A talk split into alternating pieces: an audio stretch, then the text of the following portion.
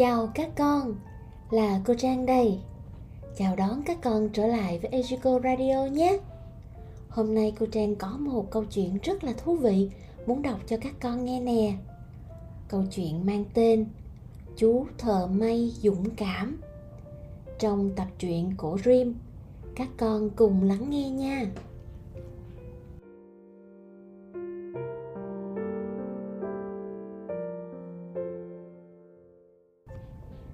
Vào một buổi sáng mùa hè đẹp trời, một chú thợ may đang chăm chú ngồi khâu trên phản.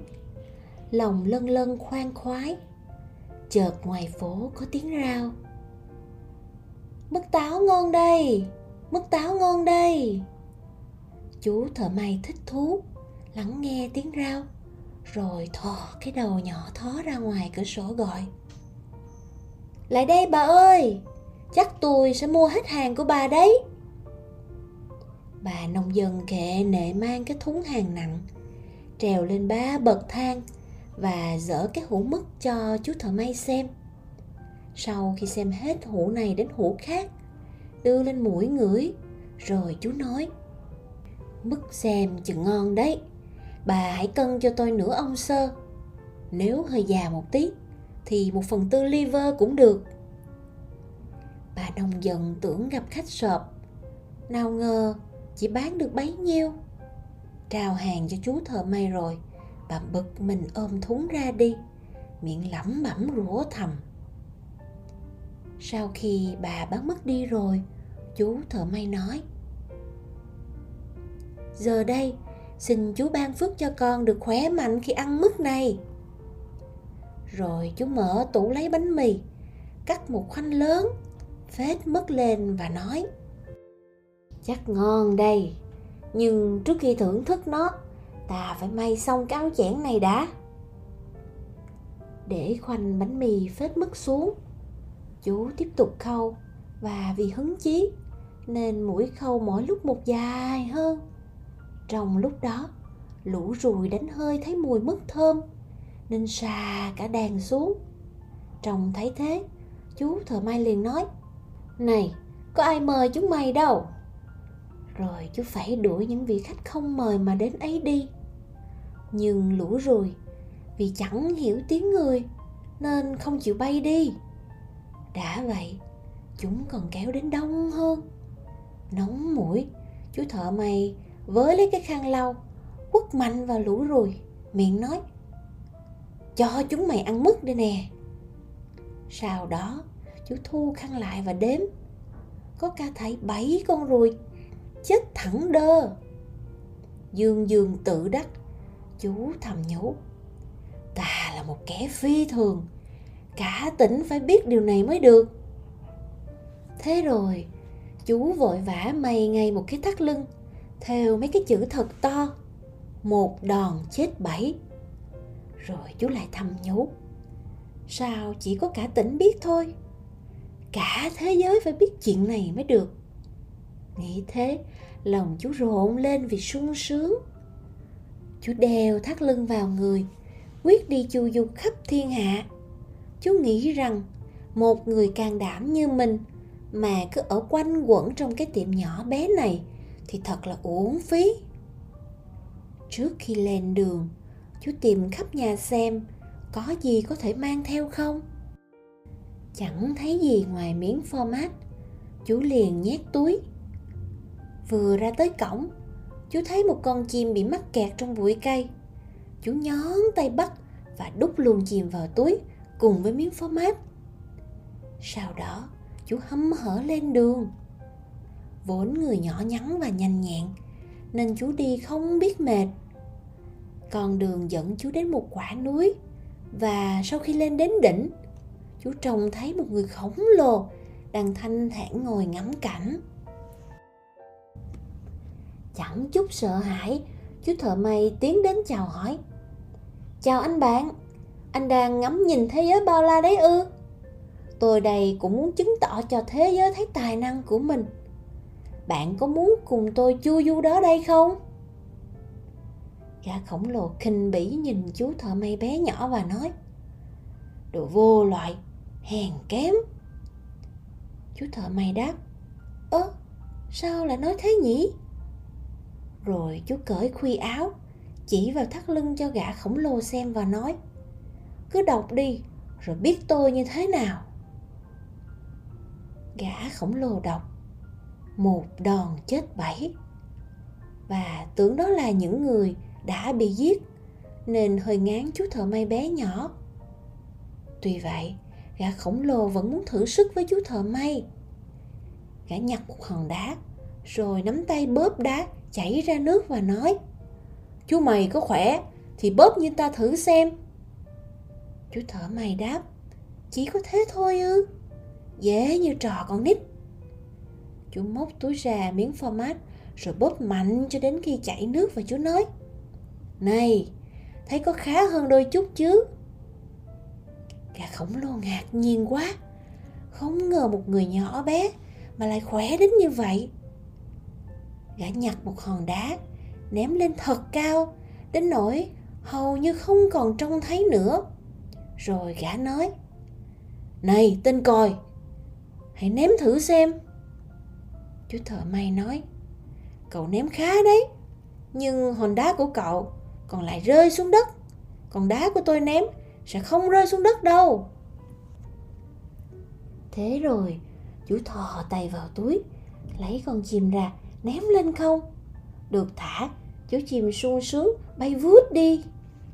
Chú thợ may hỏi, này anh bạn, anh thấy thì sao? Gà khổng lồ đáp, cậu ném được đấy, nhưng để xem cậu khuân giác có giỏi không? Gà khổng lồ dẫn chú thợ may đến bên một gốc sòi lớn nằm trên mặt đất và nói, cậu có khỏe thì giúp ta mang cái cây này ra khỏi rừng nè. Chú thợ may nhỏ thó đáp, được thôi, cậu hãy vác lên vai thân này đi. Còn cành nhánh thì để cho tôi lo, cái đó nặng hơn nhiều. Thế là gã khổng lồ ghé vai, vác thân cây đi. Còn chú thợ may thì ngồi vắt vẻo trên một cành cây vì không thể quay đầu nhìn về phía sau. Gã khổng lồ không biết rằng mình phải vác cả cái cây sòi lẫn chú thợ may. Thích chí, chú thợ may huyết sáo bài. Có ba bác thợ may cưỡi ngựa ra khỏi thành và làm ra vẻ như việc đang vác cái cây này chỉ là trò trẻ con. Sau một lúc phát nặng, chịu hết nổi rồi, gã khổng lồ nói, này cậu tôi thả cái cây xuống đây. Chú thợ may vội nhảy xuống và nói, to còn lớn xác như thế mà không vác nổi cái cây này. Hai người lại cùng nhau tiếp tục cuộc hành trình. Khi đi ngang qua một cây anh đào, gã khổng lồ vịnh một cây có nhiều quả chín xuống, bảo chú thợ may giữ hái mà ăn. Nhưng vì quá nhỏ yếu nên chú thợ may không giữ nổi. Và thế là khi gã khổng lồ buông tay ra, thì ngọn cây bật ngay lên và bắn chú thợ may lên không. Khi chú thợ may rơi xuống, nhưng không hề hấn gì, lão khổng lồ hỏi, sao thế? Cái cành bé tí mà không giữ nổi à? Chú thợ may đáp, chẳng phải tôi yếu đâu. Cậu tưởng điều đó làm cho người đánh một đòn chết bảy khiếp sợ ư. Sợ dĩ tôi nhảy vọt qua ngọn cây, vì thấy có toán thợ săn đang bắn vào bụi cây kia kìa. Cậu có giỏi thì nhảy cho tôi thử xem.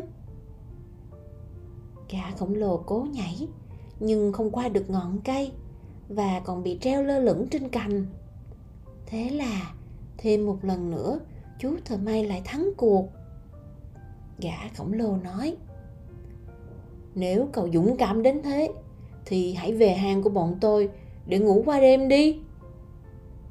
Chú thợ may nhận lời và đi theo gã khổng lồ.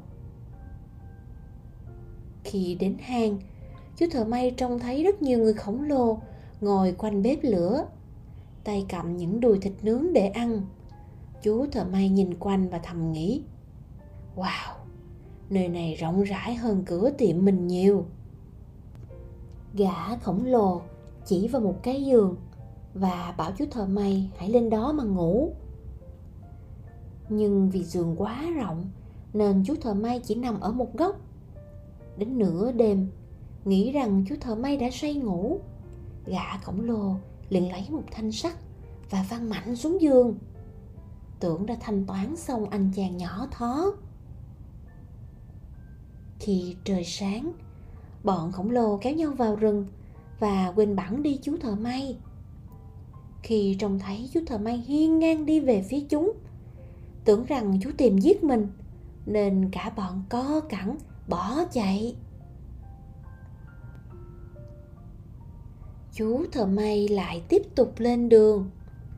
Đi được một lúc lâu thì chú tới khu vườn thượng quyển vì thấm mệt nên chú nằm lăn ra ngủ vui trong lúc chú đang say sưa ngủ, thì có người đi ngang qua và đọc thấy dòng chữ trên thắt lưng của chú. Một đòn chết bảy họ bảo nhau, chà, ở nơi bình yên này, sao lại xuất hiện một tướng quân dữ dằn đến thế? Chắc đây là một tướng quân có sức mạnh phi thường nè. Họ liền đi tàu trình nhà vua, nghĩ rằng nếu có chiến tranh xảy ra thì có một người như thế rất là có ích cho vương triều và không nên để vị tướng quân đó bỏ đi nơi khác.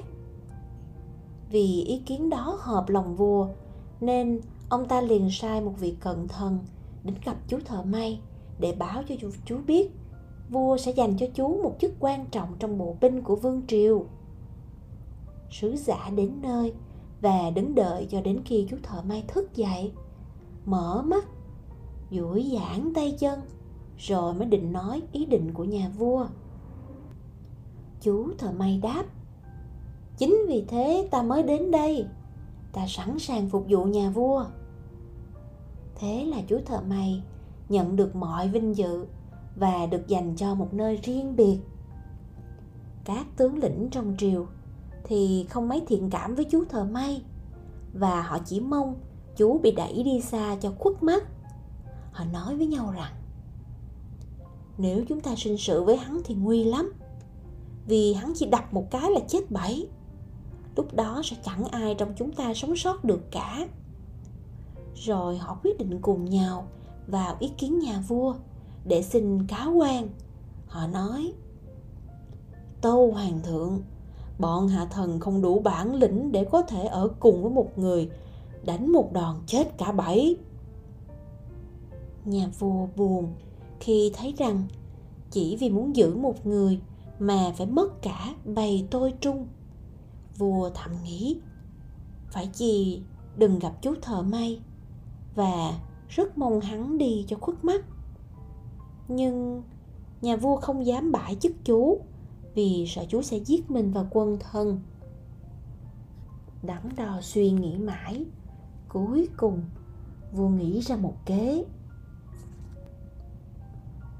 vua sai người đến bảo với chú thợ may rằng, vì chú là một tướng quân dũng mãnh, nên chú hãy ra tay giúp vua một việc. Ở trong khu vườn, ở vương quốc, có hai tên khổng lồ đang mặc sức gây tội ác. Chúng thường xuyên cướp của, giết người, đốt nhà. Không ai có thể thoát chết khi đến gần chúng. Nếu tướng quân dũng mãnh giết được hai tên khổng lồ đó thì vua sẽ gả con gái độc nhất cho, và của hồi môn sẽ là một nữ vương quốc. Với nhiệm vụ khó khăn đó, nhà vua sẽ cho 100 kỵ sĩ theo giúp. Nghe như thế, chú thợ mai thầm nghĩ, có thế mới xứng với một người như ta chứ.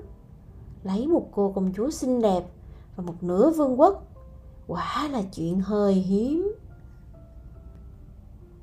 thế là chú liền đáp, được, ta sẽ tiêu diệt hai tên khổng lồ đó và cũng chẳng cần 100 kỵ sĩ mà làm gì. Khi ta đã đánh một đòn chết bảy thì hai tên ăn nhập gì? Chú thợ may lên đường, theo sau là 100 kỵ sĩ. Đến bìa rừng, chú bảo với các kỵ sĩ, các người hãy ở đây mình ta thôi cũng đủ tiêu diệt hai tên khổng lồ ấy rồi. Thế là chú đi thẳng vào rừng, vừa đi vừa ngó ngang, ngó dọc. Một lúc sau, chú trông thấy hai tên khổng lồ đang ngủ ở cạnh một gốc cây. Chúng ngáy to đến nỗi làm rung cả các cành cây. Không để phí thời gian, chú thờ mày nhặt sỏi nhét đầy hai túi quần, rồi trèo lên cây. Tới lưng chừng cây, chú trường ra một cành cây. Ngay phía trên của hai gã khổng lồ đang ngủ và liên tục ném sỏi lên người của một trong hai gã. Sau khi bị ném sỏi một lúc lâu, gã khổng lồ mới thức dậy. Gã lay tên kia và nói, sao mày đánh tao? Tên kia đáp mày mơ hả? Tao đâu có đánh mày. Thế rồi, chú lại lăn ra ngủ tiếp. Lần này, chú thợ bèn lấy đá, ném vào tên thứ hai. Tên này gào lên. Chuyện gì thế này? Sao mày đánh tao? Tao đâu có đánh mày. Tên kia lầu bầu đáp. Thế là chúng cãi nhau một lúc. Nhưng vì mệt, nên lại im lặng và lăn ra ngủ tiếp cứ thế, chú thợ mai lại tiếp tục trò đùa của mình. Chú chọn một hòn đá to nhất và ném mạnh vào ngực của tên thứ nhất. Tên này la lớn lên, thế này là quá lắm rồi. Điền tiết, hắn nhổm dậy và xô gã kia vào gốc cây, mạnh đến nỗi làm rung cả cây. Tên kia trả miếng, rồi quá tức giận. Cả hai cứ thế nhổ cây mà phan vào nhau. Kết quả cuối cùng là cả hai đều lăn ra chết. Đến lúc đó, chú thợ mai mới trèo xuống khỏi cây. Chú thầm nghĩ, cũng may chúng không nhổ cái cây mà mình đang ngồi. Nếu không hẳn mình phải nhảy sang một cái cây khác rồi. Được cái mình vốn là người nhanh tay lẹ chân. Thế rồi, chú rút gươm ra đấm vào ngực mỗi tên khổng lồ vài nhát sau đó chú ra khỏi rừng và nói với các kỵ sĩ. Công việc đã xong, ta đã tiêu diệt được hai tên ấy rồi, nhưng quả là khó khăn bởi chúng đã nhổ cây để chống trả ta. Tuy vậy, chúng không thể thoát khỏi một người như ta. Người đã từng một đòn mà chết cả bảy các kỵ sĩ hỏi, ồ thế ngài không bị thương à? Một sợi tóc của ta, chúng cũng không đụng nổi. Chú thợ may nói. Không tin chú thợ may, các kỵ sĩ đi vào rừng và thấy hai tên khổng lồ nằm chết. Chung quanh là các cây cối bị bứt cả gốc. Thế là trở về, chú thợ may đòi phần thưởng mà vua đã hứa. Nhưng nhà vua lại né tránh và tím kế để loại bỏ chú thợ may, nhà vua bảo. Trước khi được lấy con gái ta vào một nửa vương quốc này, người cần phải thực hiện một kỳ tích nữa. Hiện nay có một con kỳ lân đang phá hoại khu rừng của ta. Người hãy đi bắt nó về đây. Một con kỳ lân thì có đáng gì so với hai tên khổng lồ, thưa bệ hạ? Châm ngôn của thần là một đòn chết bảy ma mang theo sợi dây thừng và cái rìu. Chú thợ may cùng đoàn binh mã lên đường. Cũng như lần trước, khi đến nơi, chú dặn đám binh mã đợi ở bìa rừng, rồi một mình tiến vào rừng sâu. Chẳng bao lâu sau, chú trông thấy con kỳ lân đang chạy đến và xông thẳng về phía chú. Chú nói, nào, từ từ thôi, dịu dàng thôi, làm gì mà vội thế? Chờ con vật đến gần. Chú nhảy ra sau một gốc cây. Sẵn đà đang lao đến. Con vật cắm sâu cái sừng của mình vào gốc cây, không sao rút ra được. Chú thợ may nói, giờ thì hết thoát rồi. Từ sau cây bước ra, chú lấy sợi thừng buộc cổ kỳ lân, rồi dùng rìu đẽo thân cây để gỡ sừng ra. Xong xuôi mọi việc chú kéo con vật đến trình cho nhà vua. Vẫn né tránh thực hiện lời hứa, nhà vua lại nêu lên điều kiện thứ ba. Trước khi kết hôn, chú phải bắt được một con lợn rừng hung dữ đang tàn phá hoa màu. Lần này, chú được giúp sức bởi một toán thợ săn. Thưa bệ hạ, thần sẵn sàng. Chuyện đó cũng chỉ là trò chơi trẻ con mà thôi chú lại không cho đám thợ săn vào rừng. Điều này lại khiến họ rất vui mừng. Bởi vì nhiều phèn, họ rất khiếp đảm vì con lợn rừng đó. Trông thấy chú thợ may, lợn rừng lao đến. Mõm suối bọt nhẹ nanh ra. Nhưng chú thợ may đã nhanh chân lao ngay vào cửa nhà thờ gần đó. Và khi con lợn đuổi theo, thì chú đã nhảy qua cửa sổ ra ngoài và rồi chú chạy vòng lại đóng cửa. Thế là con lợn bị nhốt trong nhà thờ. Nó lồng lộn điên tiết, nhưng không tài nào nhảy qua cửa sổ được. Chú thợ mai gọi toán thợ săn đến. Họ khiếp đảm, tận mắt nhìn thấy con vật bị nhốt.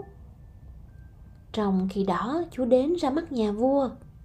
Lần này, nhà vua đành phải bấm bụng thực hiện lời hứa, gả công chúa và chia nửa vương quốc nếu vua biết người đứng trước mình, chẳng phải là một tướng quân dũng mãnh, mà chỉ là một chú thợ may bé nhỏ, chắc là nhà vua căm giận lắm.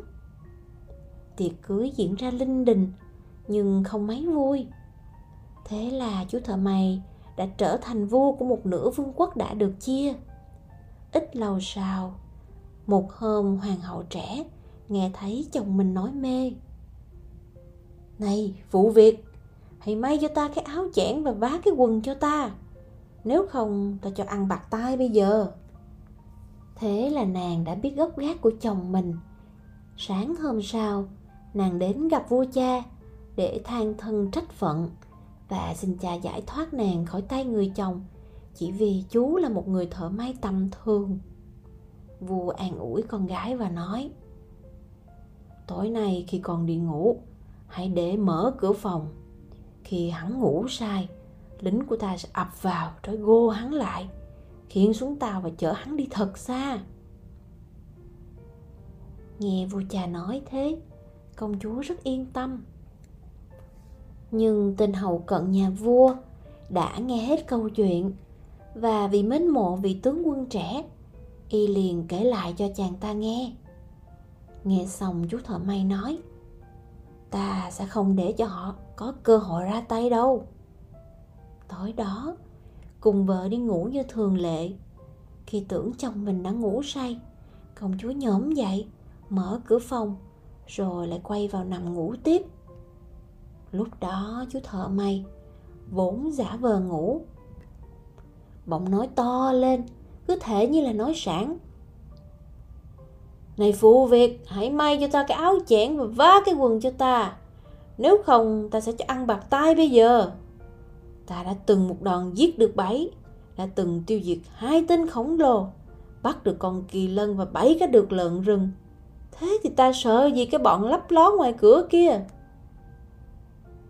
Nghe những lời nói ấy, đám lính đâm hoảng, chúng bỏ chạy thục mạng, cứ như bị ma đuổi và chẳng đứa nào còn dám nghĩ đến chuyện vào trói chú thợ may nữa.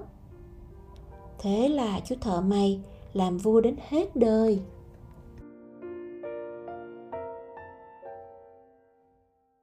Câu chuyện đến đây là hết rồi. Các con thấy chú thợ may có thông minh không nè? Nào, đến giờ ngủ ngoan rồi. Cô tràng hẹn gặp lại các con trong Ejico Radio tuần sau nhé mến chào các con.